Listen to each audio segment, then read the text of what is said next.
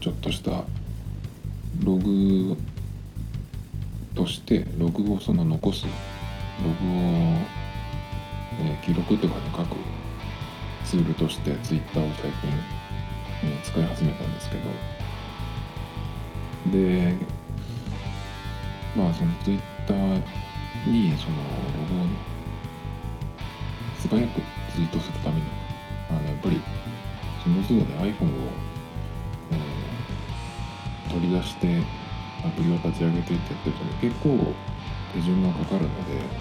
あのそれを早くするためにあの Apple Watch の Sharp っていうアプリを最近使い始めました。でまあそのツイートというかねその記録すること自体は早くなったんですけどでそれをどうやって見るかっていうのがちょっと問題であのまあツイッターのねそのアプリを使えばいいんですけど、まあ、その録用にツイートするために今まではあのツイッターは別のアプリを使ってたんですけどなんていうのこれだっけ？すぐ忘れちゃうんですけどまあいいや。でそのアプリ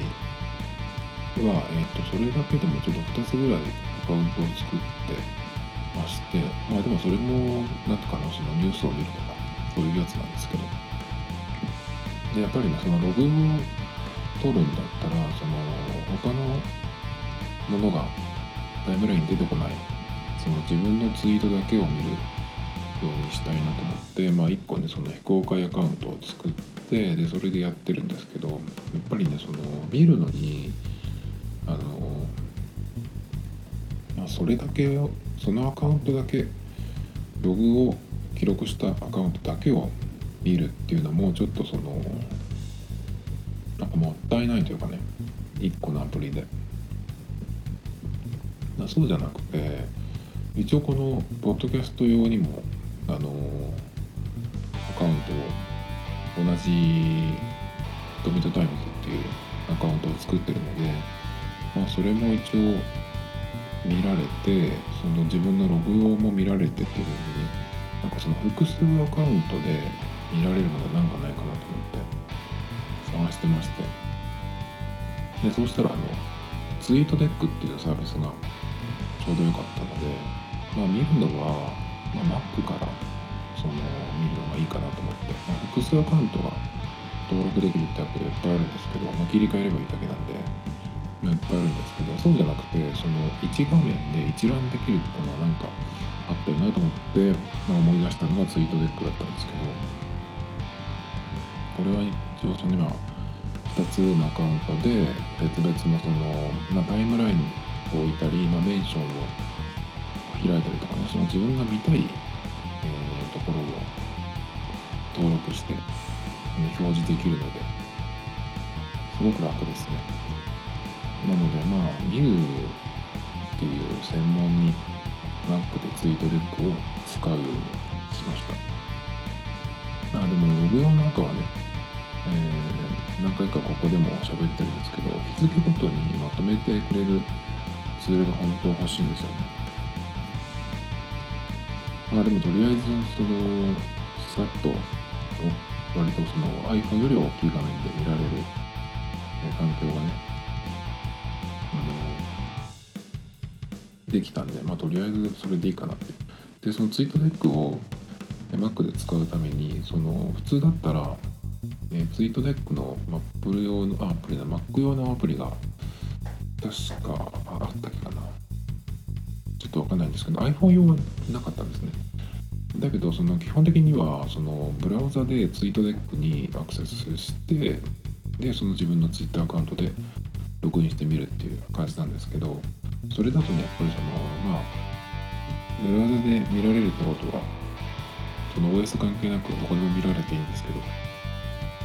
まあ普段は自分の Mac で見るだけなのでそのブラウザでログインするっていうのがちょっと面倒というかね。なのであの Google Keep をそうやって使っているようにこのツイートデックも、プリ化をしました。アプリ化するためには Mac だと何ていうのこれフルフルードっていうのかな FLUID っていう、え、アプリなんですけどこれにですねそのウェブアプリの場合だったらその開いてるページをログインした状態で開いてるページを、えー、URL をコピーしてですねでここのフルードっていうのかなこれに、えー、入れますその URL って書いてあるとこがあるんでそこにまあコピーしてでその、えー、アプリ化するんでそのアプリの名前をね自分でそのつけます。まあこの場合は、まあ、ツイートデックでいいですし、まあ、ツイッターでもいいと思うんですけど、まあ、Google Keep だったら Google Keep っていうふうにしてでまあ OK を押すだけでですねこれがそのデスクトップにポンと保存されるのでそれをアプリケーションの、えー、フォルダに入れてでさらにあのドックに入れればもう単独で、あの起動することができるのですごくね楽なんですよ。このアプリがあるとね本当にあのウェブアプリは本当に楽で使えるようになりますね、まあ、あとはそのウェブアプリで使えてまあどっちかっていうと、まあ、iPhone であの簡単にというかね快適に使えるっていうのがネックですね。まあ Twitter にしてもあの Google Keep にしても iPhone であの問題なく使えるのでウェブアプリにしちゃうとあとはもう簡単にね同期が取れてどんな環境でも使えるというなっていいんですけど前に使っていた Scrapbox っていう何て言ったらいいのかなこれもなんかその割とテキストベースのノートみたいなアプリなんですけどこれはね結構面白いサービスなんですけどなぜねその使う環境を選ぶんですよ。Mac の場合だとサファリで使うとちょっと読み書き読み書きっていうかね書く編集がやりづらい。なんかうまくいかないところがあってでまあそのためにねあの Chrome をインストールして使い始めたっていうのは経緯があったんですけどだけどねその Chrome でやって、えー、そうですね。まあ Chrome でやってもとりあえず Mac ではその自由にいろんなその、えー、いろんな風に書けるようになったんですけど今度ねやっぱりそのメモ系のアプリっていうのは外でを使える読める読み書きができるっていうのが必須だと思うんで、まあ、iPhone で、えー、やるわけですけど iPhone の、まあ、サファリでも Chrome でもブラウザーベースで使うサービスなんですけど Scrapbox っていうのはなんかやっぱりちょっとうまくいかないんですよ。で、まあ、そういうことがあったのでその有志でねあの Porter って Porter for Scrapbox かなっていうアプリを作ってくれた方がいてしかも無料で使えるんですけどでそれでねあの、まあ、iPhone でも使えるようになったんですけどそうは言ってもやっぱりちょっと癖があるというかそのカーソルの動かし方だったりキーボードの操作だったりとかちょっとねやっぱり普通に他のアプリを使って入力してる時とはちょっと違うんですよ。まあ、そういうこともあって、まあ、 Scrapbox をねいろいろその活用したいなと思ってたんですけどやっぱりその環境を選ぶっていうことがねちょっとかなりのネックでやめちゃいました。でそうツイッターはねまあそのログをまあ、取るようにしてまだ1週間ぐらいなんですけど、まあ、ツイッター自体がねその公式アプリなんか特にそうなんですけどあのタイムラインがあの今は時系列に並ぶんじゃなくてトップツイートって言ってどういううん基準なのかわからないんだけどその時系列じゃない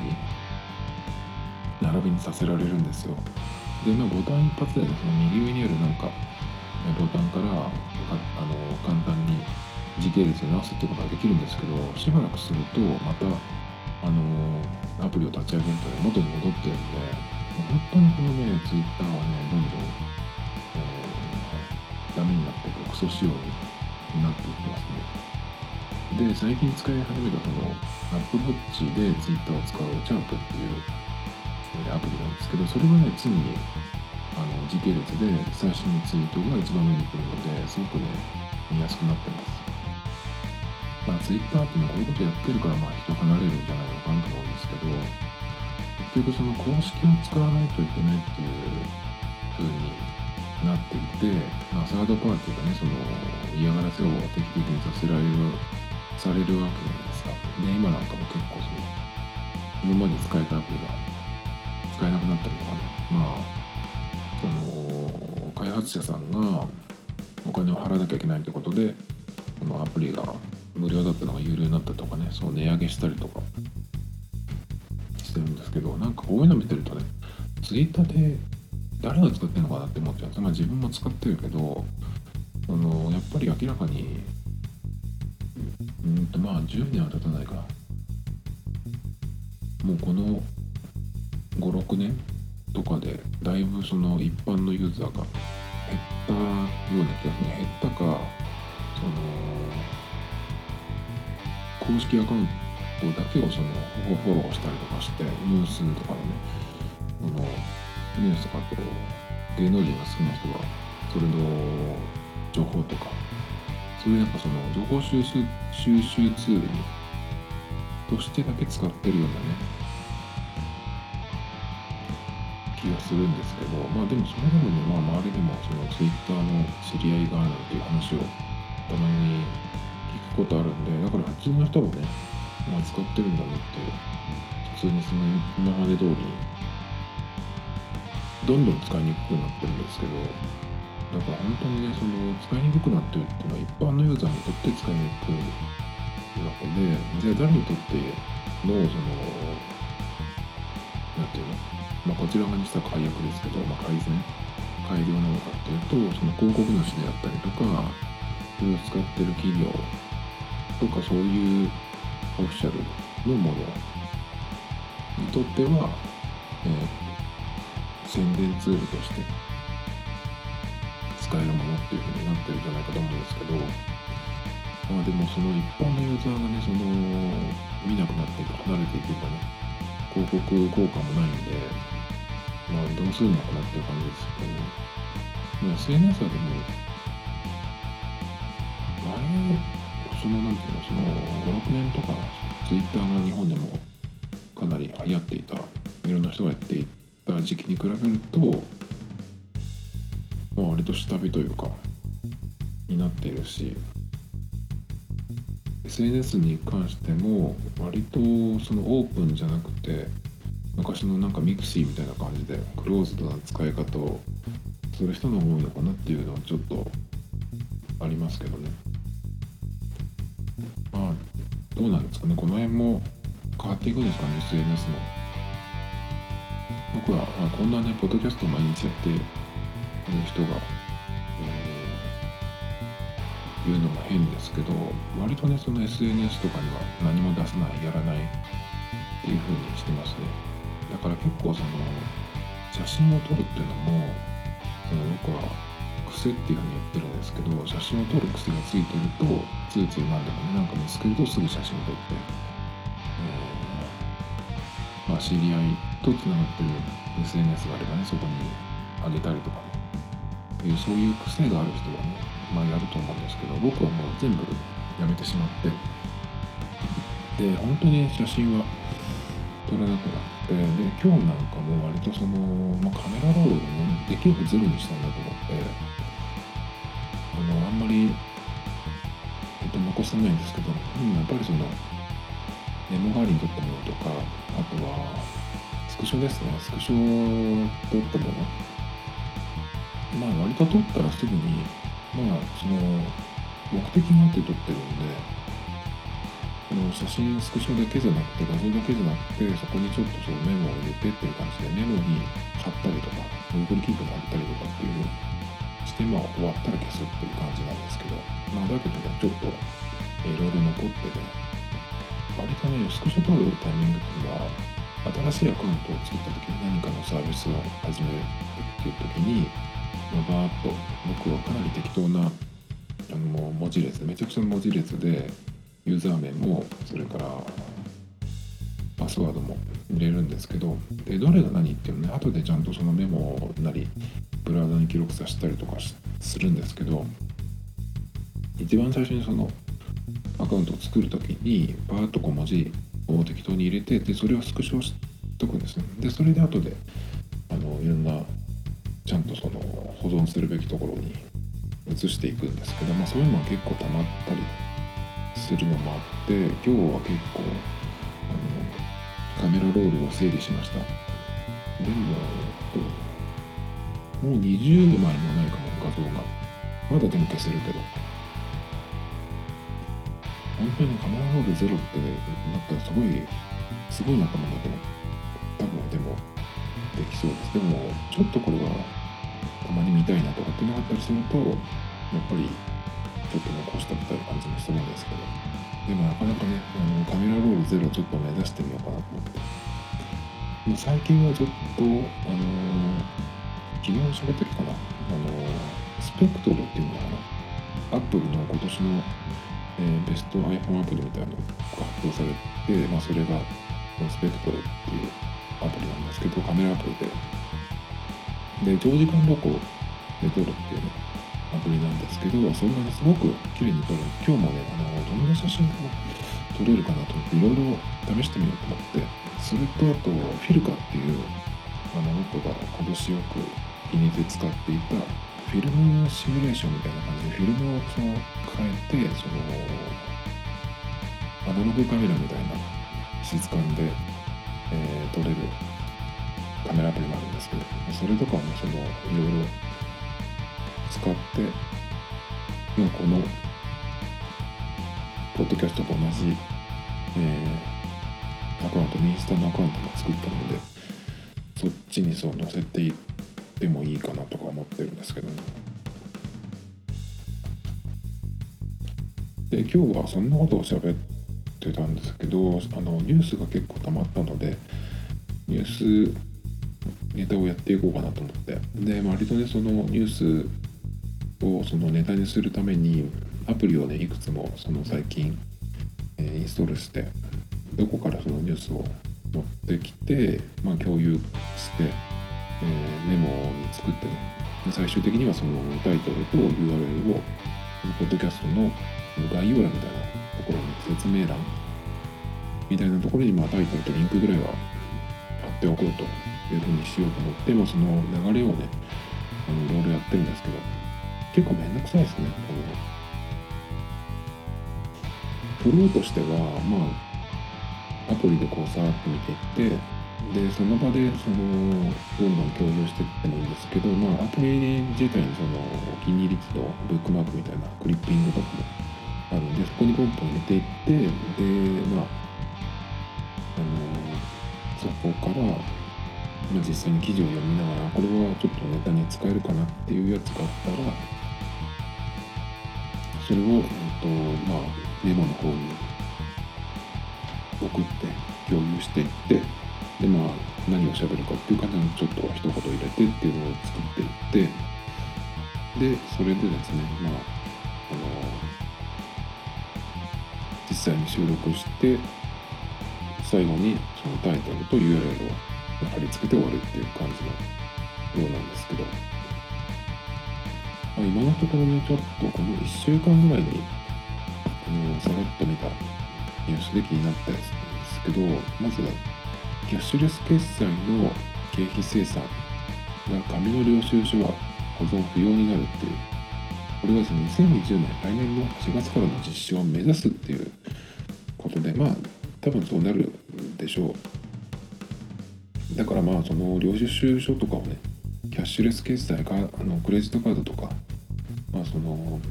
PayPay でもそうですけど Suica とかそういうので、えー、決済した場合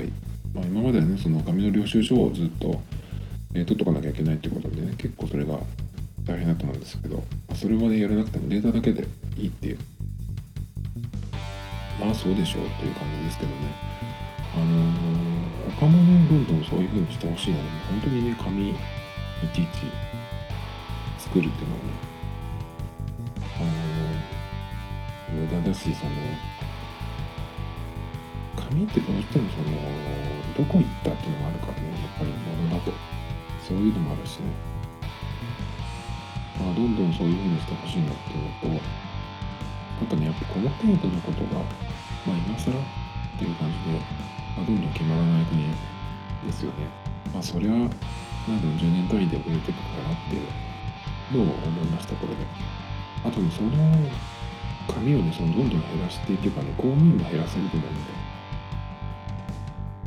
まあでもそういうことができないからあの切れないからねあのこういうのはいつまでも昔までやってるんじゃないかなっていう感じはしますね。あでもね領収書とかその請求書とかあの自分でその書く場合にそのそれこそね万年筆とかでその自分のペンとかインクにこだわってなんか使うのも面白いかなと思ったんですけどでもやっぱりその万年筆のインクって基本的にはその公文書に使えないっていうのも結構あるのでまあその辺はどうかなっていう感じですけど。次にですねまあこれももう結構経っちゃったかもしれないんですけど無印良品の話題であの中国の無印良品そっくりの会社お店がなってですね。で本当にそのお店の写真とかも出てるんですけどもう本当にそっくりなんですよ。でこれがそのまあ中国でね裁判になったんですけどなぜかそのね無印を無印良品本物の方ですねそっちを展開してる良品計画が負けたっていうのは愛想からてでもうねすぐにその賠償金を支払ったっていうニュースだったんですけどこれはちょっと、まあ、受けましたよね正直。でなんで負けたのかわかんないんですよね。そこはあんまりちょっと詳しくは書かれてなかったんですけどだけどその良品計画側がその敗訴になったっていうのを受けてすぐにお金を払ったっていうふうに出てたんで負けると思ってたのかなってなんかそういう感じだったのかなっていうのをちょっと思っちゃいましたけど。で無印といえばあのー、昨日だったかななんかそのニュースアプリを見てたらあの手袋をしたまま画面がねその iPhone とかのが触れる、えー、手袋っていうのがあってまあそのすごく、えー、評判がいいみたいなんですけど、まあ、手袋ね最近ちょっと買い替えたいなと思ったんだ。これいいじゃんと思ったんですけどだけどねあの手袋とその iPhone とかスマホのあの相性とか問題がその手袋をしてると画面が触れないっていうからそのこういうものがね出てきてると思うんですけど、まあ、僕個人的には手袋をしてその画面がタッチできるかできないかっていうところじゃないんですよ。あのね、手袋するとまず例えばコートのポケットに iPhone 入れといてでその手袋したまま取り出すじゃないですかそうすると結構な確率で素手で持ってる時より手袋で持ってる時の方が落とすんですよ。今までも初めて落としたひびが入るっていうのは、えー、結構ねその手袋をしてて外で。っていうのがね結構多かったんでその画面が触れるかどうかじゃなくてやっぱりその手の感覚がねその上の手袋っていうことはまあまあその厚みがあるんで結構その手の感触がね変わっちゃうんですよねだから、ね、それで結構落とすっていうところがやっぱりその問題なんで、アタッチできるっていうのは便利でいいんですけど、だからちょっと買おうかなって一瞬思ったんですけど、それを思い出してね、思いました。でもそんなことなんで、僕はまあ、今、指紋認証の iPhone なので、まあ、手袋をね、結局取らなきゃいけないっていうことで、まあだからアプローチがあるっていうのもあるんですけど、でも冬はやっぱりアプローチしてても、あの、袖で隠れるんででパッとこう腕をなんていうのこう伸ばして手元を顔の前に持ってこようとなってもやっぱりその袖が全部このアップルウォッチ分上がるわけじゃないんでやっぱりちょっとねまあ諦めなきゃいけないところはありますね。その諦めるというか割り切らなきゃいけない。っていうところがありますね。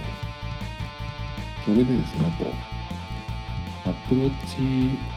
つながりなんですけどえーと、iPad や MacBook に自家差しできる Apple Watch 用充電ドックっていうのはアメリカのこれ何ていうんだろうサテチってニローマ字にするというところが発売するらしいです。するのかしたのか。これがね結構いいなと思って。っていうのはその何ていうのかな。あの Apple Watch の充電がその昨日だったかも喋ったんですけどそんなに時間かかんないんですよ。1時間もあればまあこれもフルになるので僕の場合は半分50%あれば全然余裕で1日持つんですよなのでまあ1日ちょっと、まあ、朝起きた時に、まあ、10%とかになってても出かけるまでに、あの朝起きてすぐ充電すれば余裕で100%近くなるし、まあ50%まで目指すんだったらもっと短い時間でもいいので、まあ、充電はね別にその外でしなくても、えー、できなくても困らないんですけどただあのー、困ったことが1個あってあの Apple Watch のそのあ OS WatchOS をアップデートしたい時でこの WatchOS のアップデートっていうのはするために条件があって、えー、iPhone が Wi-Fi につながってることそれからウォッチが充電中とかのその充電ケーブルにつながっているという状態を満たしていて満たしてる時にえっ、ー、と OS のアップデートが始まるんですね。で今その条件が僕整うことがほぼないんですよ。っていうのは今光回線じゃなくて固定回線を持たないようにしてまして今ネット回線僕が持ってるのはこの携帯の au の回線だけなんですよ。でまああのどうしようかなって考えてたのもあったんで、まあ、今こういう状態になってるんですけど意外とね全然これでいけちゃうので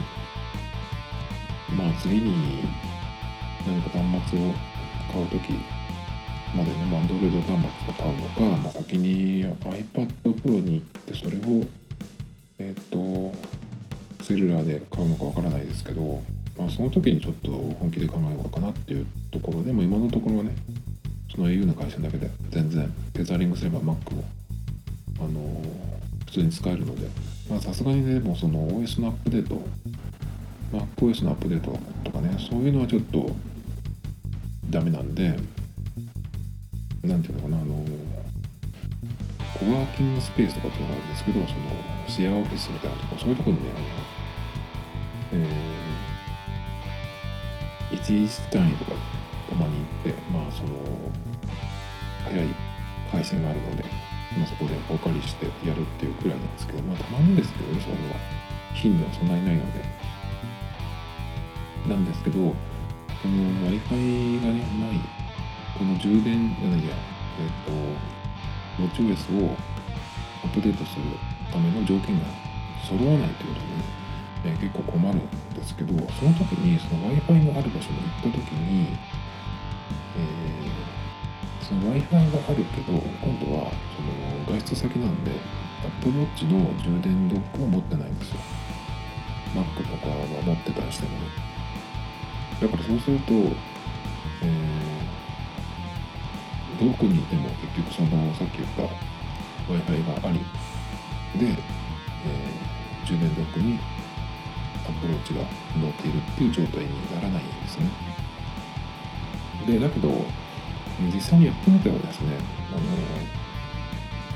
アップルウォッチが充電ドックに乗ってさえいれば w i f i につながってなくても携帯回線で全然できちゃうんですよ。あのウォッチ OS のダウンロードも iPhone でできますし。でそんなにそのものすごい容量がないので意外と全然できちゃうんですけどだからそのよあの条件ってさっき言いましたけど一番必要なのは Apple Watch が充電ドックに乗ってるっていう状態が絶対必要みたいな今のところはなのでその外でね w i f i がある場所に行った時にこの Apple Watch を、えー、アップデートしたいと思ったらこの充電ケーブルを持ってないといけないんですけど、まあ、毎回それはねその持っていくわけないんですよどう考えても。あのライトニングケーブルとかだったらね iPhone 買ったり iPad 買ったりとかって今までしてきてるので何本持ちになったりするんですけど Apple の場合はまあ1個しか買ってない今のところ。だからあの1本しかないしそれをねちょっと持ってくっていうのはねなかなかそのめんどくさいじゃないですか。だからその時にこの充電ドックを、えー、その iPad とかね MacBook に直差しできるってことは、まあ、USB-C だと思うんですけど、それを持ってればねその外で充電もできるしアップデートもできるっていうことでちょっとこれはいいかなと思いましたけどね。でも赤いそのウォッチの仕様が変わるかなっていうのもありますけどね。iPhone だって最初はあのパソコン持っててしかも iTunes がパソコンに入ってる人じゃないと使えなかったですね。で iPhone からってきて最初にその iTunes に、えー、つなげっていうのがね画面に出てきた時代があったんで、まあ、だけどその後にそのパソコンにつながなくても iPhone だけで使い始めるっていうことができるようになって、まあ、今に至ってるので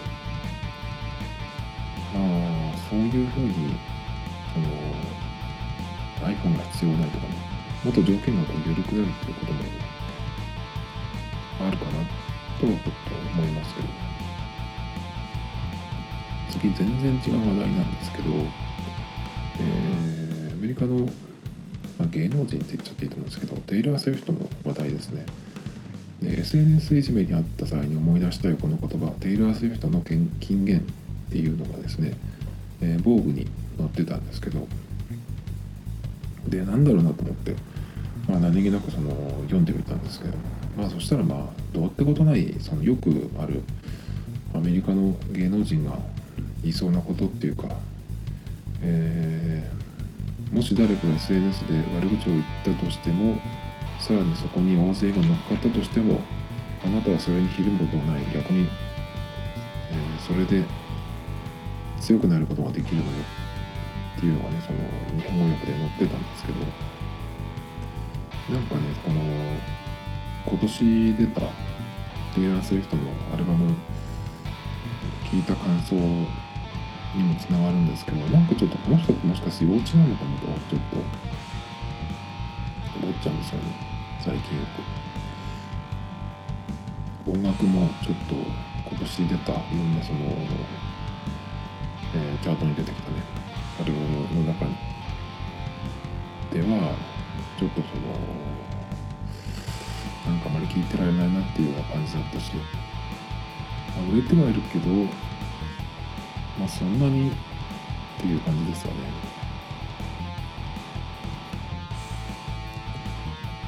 あとはですねあこれ、えー、亀田製菓柿の種ピーナッツの比率なんてどうでもいいっていうやつなんですけどこれはマツコさんマツコ・デラックスさんがこの柿の種の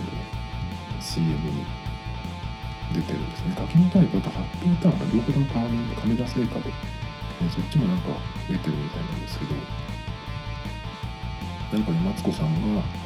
お母さんの役で母親みたいな役でですねこういうのすごいハマるんですよねでそのこれビジュアルが出てるんですけど自転車にね、えー、前と後ろに2人子供を乗せて走ってるっていうやつなんですけどまあその柿の種の、えー、比率まあ、ここに出てるのが 7, 7対3がベストだと思うのだっていうね。っていうのに対して子供たちがどうでもいいと突っ込むと、えーまあ、マツコが当たり前を疑えと諭すみたいな。2019年10月1日から、えー、放送された、まあ、マツコシリーズの第2弾をやってたんですねこのシリーズ。一回も見たことなかったんですけど。でなんかねそのこのマツコさんのこのね僕別に柿の種とか赤目出せかのことはどうでもいいんですけどこれをね見て何を思ったかっていうとマツコさんのね使い方何でもかんでもそのなんかマツコさんに言わせようっていうねそういうことをなんか CM でもそうだけどテレビ番組もそうだけどなんかそういうことばっかり言ってるような気がするんですよね。まあ今には始まったことじゃないんだけどなんかでもそれをよく引き受けてるなと思ってマツコさんも。っぱりでもそういうのってパターン化してくるしやっぱりそのやる側のマツコさん仕事だからやると思うんですけどやっぱりねちょっとこう残念な感じに見えてきちゃうんでなんかこういうねずるい使い方。はその先が短くなるだけっていう感じがしてねちょっと。でねその最近思ったんだけどこのマツコさんの番組はもう結構最近見る機会が減ってきたんですけどそれでもあの今週は何やったかなって結構チェックするのがマツコの知らない世界。これもね本当えっと長い番組だと思うんですけど最初は深夜にやってたんですよね。そっちの方が結構そのマニアックというか本当になんかヤバそうな人が出てきてやるっていう感じなんですけど今はねゴールデンタイムで火曜日の9時ぐらいからやってるのかな。あのこの3ヶ月くらいは結婚できないまだ結婚できない男っていうドラマがあったのでそれをそれとその時間的にかぶってたので、まあ、そっちをその見れる時は見てでマツコさんの方はあの TVer で、まあ、何やったかなっていう感じでまあ気になれば見るっていう感じなんですけど、まあ、これねその最近はちょっとまあよく他の番組でも企業の PR みたいなランキングとかですねコンビニとかよくやってますねセブンイレブンの、えー商品のランキングとかでも結局まあそれって宣伝じゃんっていう宣伝番組じゃんっていう感じなんですけど、まあ、そういうのも結構あったりするんで、まあ、だからね結構その、えーそのマツコさんのもったいない使い方。あとね結構その、えー他の番組でロケっていうかねその動いてるやつマツコさんがこう歩いていくっていうやつがあんまりね良くないなっていう感じ見てます。あのお散歩の夜の巷を散歩するっていうやつがあるんですけど結構ねそのマツコさんがスタジオで座ってトークしてる番組にが結構僕は好きで見てられるんですけどこのね動いていくやつはねなんていうのかなその動く動いて歩いてて、まあ、なんかこうやっぱりその素人の人と絡むことが多い番組なんですけど、まあ、その、えーその人たちの扱い方というかねなんかその振る舞いがちょっとパターン化してきてるっていうかねそれがちょっとこうなんかねあんまり面白くないなっていうふうに見えちゃってます最近は。そしてですねえーこれか、えー YouTube が YouTube Music 3つのプレイリスト機能を提供開始。Android、iOS、Web で利用可能っていうことなんですけど、えー YouTube Music にそのパーソナライズしたプレイリストが追加されたということで、まだ今追加されたかっていうと、おすすめミックスの Discover Mix、それから、まあ、ニューリリースされたものの New Release Mix、それから Your Mix、 My Mix ですね。で、まあこれ、何が言いたいかっていうと、結局これってね、あの、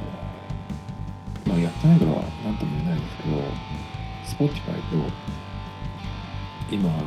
年1年契約で使ってる Apple Music これを使ってる感じからするとこういうミックスとかそのおすすめ系っていうのはこのいらない曲がね絶対来るんですよ。僕ははっきり言って日本人の入れてくれるのっていう思ってるんですけどまあだからその Apple Music はそんなに入ってこない。あとそのプレイリストで、えー、よく選べば日本人のものが入ってこないものを、えー、聞けるんですけど結構 Spotify なんかは日本人のものほぼ確実に入れてくるんですよ。なんで結構ねこういうそのプレイリスト大体その似たような仕組みだと思うんですけど本当にそのこれは入れないでくれとか本当にねそのうんその使う人に合わせたものっていうのをできるのはいつぐらいになるんだろうっていうのがね結構、え、どこが先にやるんだろうっていうのはね。結局その YouTube なんか見ててもあの今見てる動画のその同じ人がねその同じチャンネルの動画が出てきたりとか同じことを使ってる動画が横に出てくるんですけどだけどそのユーザーがその動画を再生したからって言ってそれは好きかどうかとは限らないじゃないですか。リスタッチでクリックしちゃって動画が始まっちゃってそれがあの再生履歴残ってるからって言ってあのおすすめに出されてもっていう感じなんでなんか本当にもうちょっとこの好みが、うん、反映されるというかね聞いてくれるものとかっていうのはなんかどの辺が最初に出るのかなっていうのはちょっと、もうちょっと期待したいなっていう感じですけどね。それからですねえー、車のテスラテスラはレーザーにガラスの製造という新たな用途を見つけ出したっていうニュースでですねこれがワイヤードの記事ですねでテスラはなぜかねその自動走行で使われる、ね、そのレーザー光を用いたセンサーをテスラの車に搭載したくないのかもしれない。だから少なくとも一部のテスラ社員は、車の試合、周囲を見る上でレーザーが役に立つとか信じているようである。というね、その、普通あのー、車で最近レーザーっていうと、周りを検知するための、技術として、レーザーをね、使ってるんですけど、まあ、そうじゃなくて、この、ガラスとかそのソーラーパネルの汚れをこのレーザーで飛ばす焼くみたいなそういう使い方をするっていう、開発をしてるっていうことで。で、えー、結構ねその技術的には可能みたいなんですけどやっぱりそのコストの問題。今の段階でそれをこう、えー、組み込んでいくっていうのはコストがかなりかかるか実用は難しいんじゃないかっていうのとあとその人を傷つけないえー、レーザーを開発しなきゃいけないっていうのがあるんですけどこれ見ててってことはもう人を傷つけるレベルのレーザーってできるなと思って。だからその SF 映画とかでレーザービームとかってあるじゃないですか。だからああいうのがもうできるんだなと思って。それがちょっとね、えーまあ、興味もあり怖いなってのもあり。ですね。それから、まあ、車系の海外の話題で、ダイムラーと BMW、北米のカーシェアリング事業から撤退、ロイターにあったんですけど、ずいぶん早いなと思って、日本は結構、あの、僕も使ってますけど、タイムズカーシェア、えー、10月から値上げされましたよね。えっと、それが、まあ、すっごく伸びているということで、なのでまあ車アメリカもぱりどうしても必要な社会だと思うんですけどまあ早々にね撤退ということでやっぱりねでもどう考えてもこの車に限らずシェア事業っていうのはやっぱり価格競争になってくるんで売り上げが上がらない利益が出ないと思うんですね。だからまあそれもあってあの早く切りをつけたのかなとかちょっと思いますけどね。まあ、理由としては世界の世界の自動車産業の状況の変わりやすさ。と北米での創業コストを上げたって、まあ、日本みたいにねその狭いところでそこら中にコインパーキングがあるっていう国と、まあ、アメリカではねだいぶ違うと思うんで。まあでもねカーシェアリング僕2年ぐらい使ってますけどまあ絶対に所有した方がいいです。でその車を所有した場合とそうじゃない場合。でそのカーシェアリングの費用と比べればねそれは当然お金の件で見たらカーシェアリングの方が安いです。だけど安いけど本当にそっちの方がいいのかって考えるともうちょっとねそのお金を出してでも自分の車にを使う自分の車を所有するっていう方がね絶対に僕はねいいと思います。それがあのカーシェアリングを使ってみた結論ですね。それからですね。これから最後にしますけど、えー、フィギュアスケートの羽生選手の、えー、競技が終わるとですねあのよくまあ、他の選手もでもそうですけど花をねファンの人が投げ込んだりとかっていうにするんですけど羽生選手の場合は熊野風さんのねぬいぐるみがすごい大量に投げ込まれるところでこれがねこの間の大会で、えーと、禁止になったっていうのニュースが出てました。日本のスケート連盟も多分出したみたいなんですけど、まあ、遅いくらいですよねこれは。異常ですもん。で別のニュースにはねこの僕今日これリンクを貼りますけどこれは日刊スポーツの、えー、記事ですね。にそのまあ禁止になったっていうニュースが、えー、載ってるんですけど別のねところのニュースではわずかな糸くつがあるだけでもそのスケーターにとっては危険だからっていう理由も書いてあったんですけどでもそれより何よりねお前らいい加減にしろよっていうことだと思うんですよね。本音的には。なんかねもうフィギュアスケートってちょっともうなんか怖くてね異様な感じで